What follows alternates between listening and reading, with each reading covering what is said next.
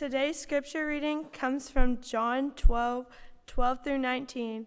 Hear the word of the Lord. The next day, the great crowd that had come for the festival had heard that Jesus was on his way to Jerusalem. They took palm branches and went out to meet him, shouting, Hosanna! Blessed is he who comes in the name of the Lord. Blessed is the King of Israel.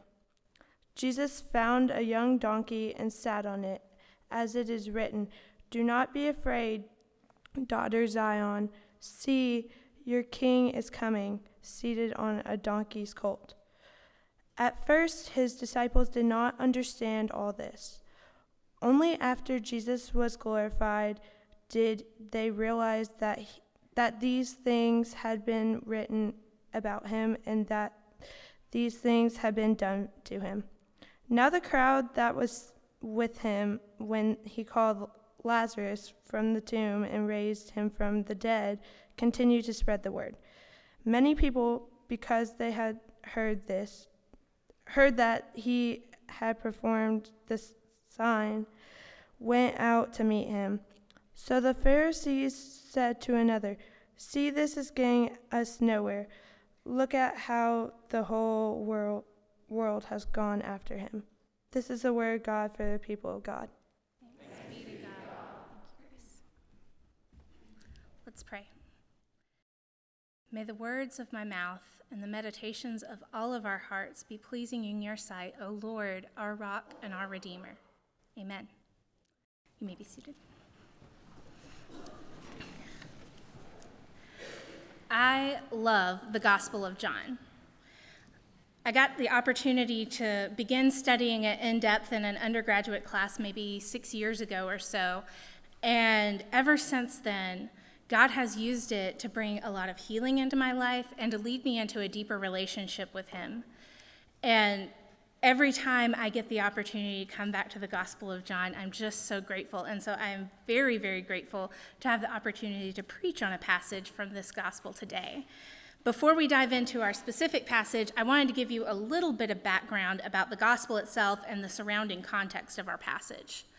So, the Gospel of John is the last canonical gospel to be written, and the author was very specific in purpose of writing. In John 20, 31, he tells us his purpose is so that you may believe that Jesus is the Christ, the Son of God, and that by believing you may have life in his name.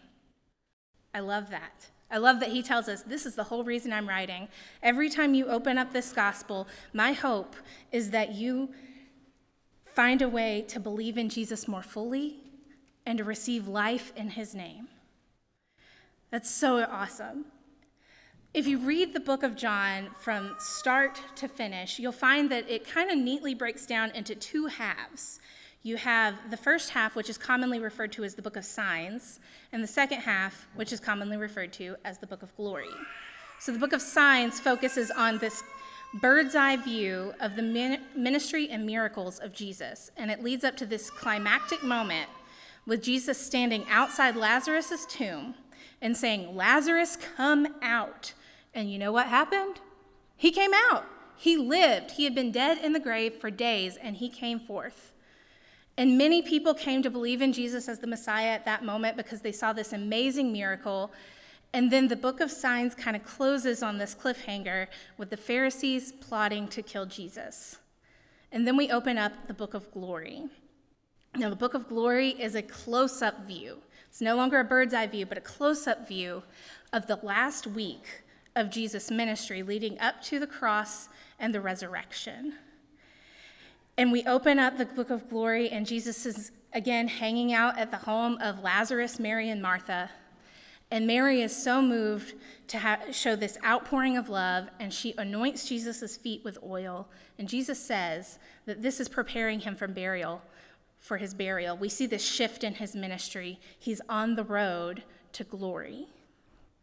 And then many people hear that Jesus is hanging out in Bethany, and so crowds come and join him. Many are believing in him, and the chief priests see this and they grow even more frustrated. And so they say, you know what? It's not enough to plot to kill Jesus. We've got to kill Lazarus too, because he's the reason they're coming to believe. This guy can't catch a break. Like, he dies, he gets raised back to life, which is awesome. And then the chief priest, who he probably looked up to at some point in his life, want to kill him because people are believing in Jesus Christ. It's a rough life for Lazarus, but he's not the focus of the passage today.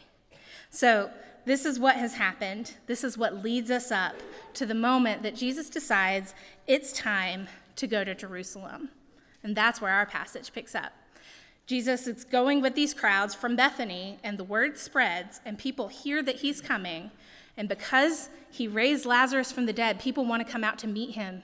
They're like, he could be the Messiah. We've got to bring out the royal welcome. And that's what they do. They come out they're calling out to him, quoting Psalm 118, which was interpreted as a messianic passage.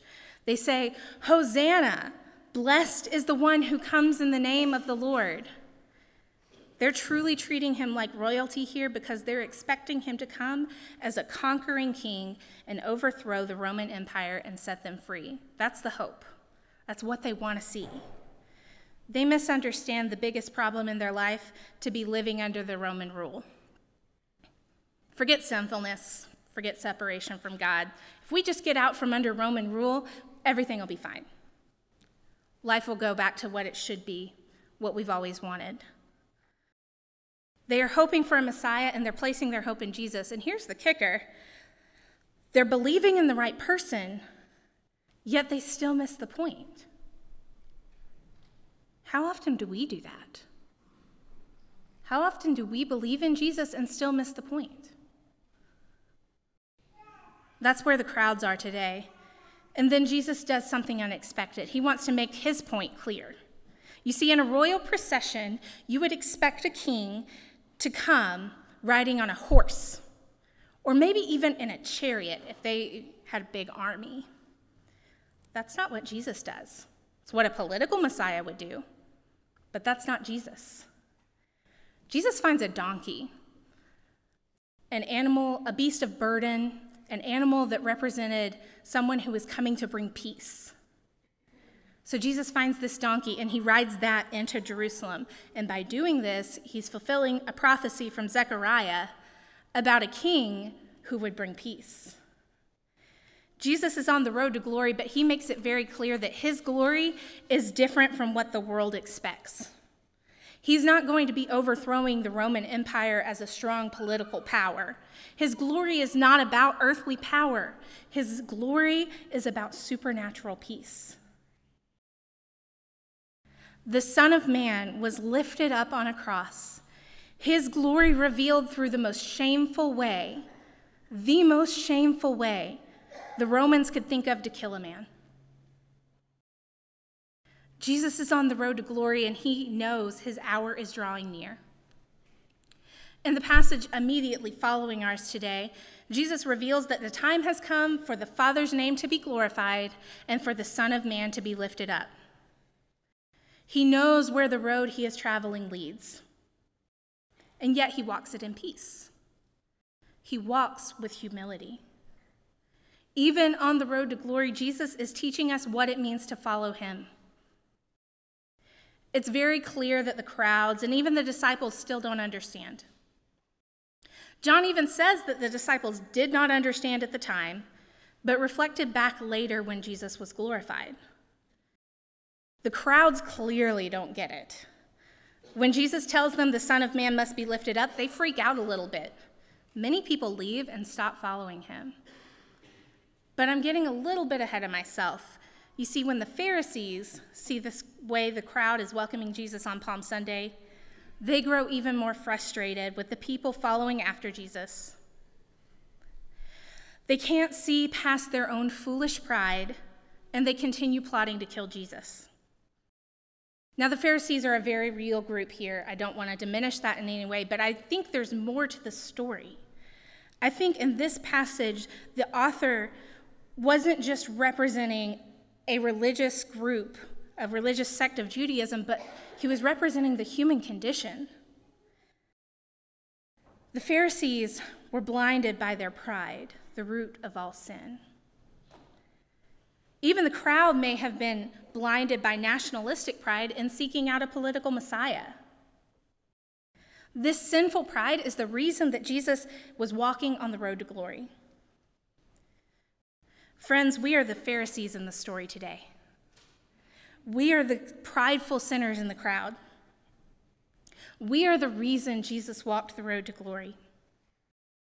We see this striking contrast in the passage of sinful, prideful humanity standing out against a very humble king. Behold your king. Here's the good news, though Jesus stayed the course. He didn't get sidetracked by the accolades. He didn't grow fearful of what the Pharisees might do to him, but he walked confidently and humbly the road to glory. He was lifted up. But more than that, as we get to celebrate next Sunday, he lives. Did you hear that? He lives. We get to reflect today as the disciples did, according to John. Just as the disciples, seeing Jesus glorified, reflected back on what the events of Palm Sunday meant, we get to reflect back today. We get to look back at Jesus' humble royal entry and thank him for bringing supernatural peace. We get to thank him for teaching us how to walk in humility. Because Jesus walked the road to glory, we have been set free from the powers of sin and darkness and pride. We are free to praise him, our humble King, now fully glorified. Let us respond in praise and thanksgiving. Let us follow his footsteps and walk in humility, peace, and love. Recently, one of my professors at seminary was talking about the problem with pride. And one of the things that he said about it really stuck with me, and especially as I was preparing today's sermon, it was just sticking in my mind. So I figured I must, must need to share it. He said that the opposite of pride is not simply humility, the opposite of pride is love. I'll say it again the opposite of pride is not simply humility, the opposite of pride is love. You see, true humility that comes from Jesus is first rooted in the love of God. We cannot walk in humility as Jesus walked if we have not experienced the transforming power of God's love in our lives. So let our roots grow down deep into the love of God that we can walk in humility like Jesus did on the road to glory. So that we can be his hands and feet in this world today, bringing the love of God to our neighbors. This morning, our confirmands affirmed that they will serve as Christ representatives into all the world. And friends, we are all called to that. That's not just for the, these kids on the front row, that's all of us. We've all received a calling to bear witness to Christ. We've all received a calling to walk in humility and love and serve our neighbors, just as Jesus did. Are you walking with Jesus on the road to glory today? Let's pray. Jesus, we thank you so much that even in the face of death, you walked humbly, you brought peace. We thank you that because you walked the road to glory, that we can experience freedom from sin and pridefulness, that we can experience your amazing healing and peace. We pray that you would fill us up with your spirit, that we might experience the transforming love of God, and that we can be a witness to our neighbors this week during Holy Week and throughout our whole lives. We thank you for your sacrifice and we praise you, our humble King, today. It's in your holy and righteous name we pray. Amen.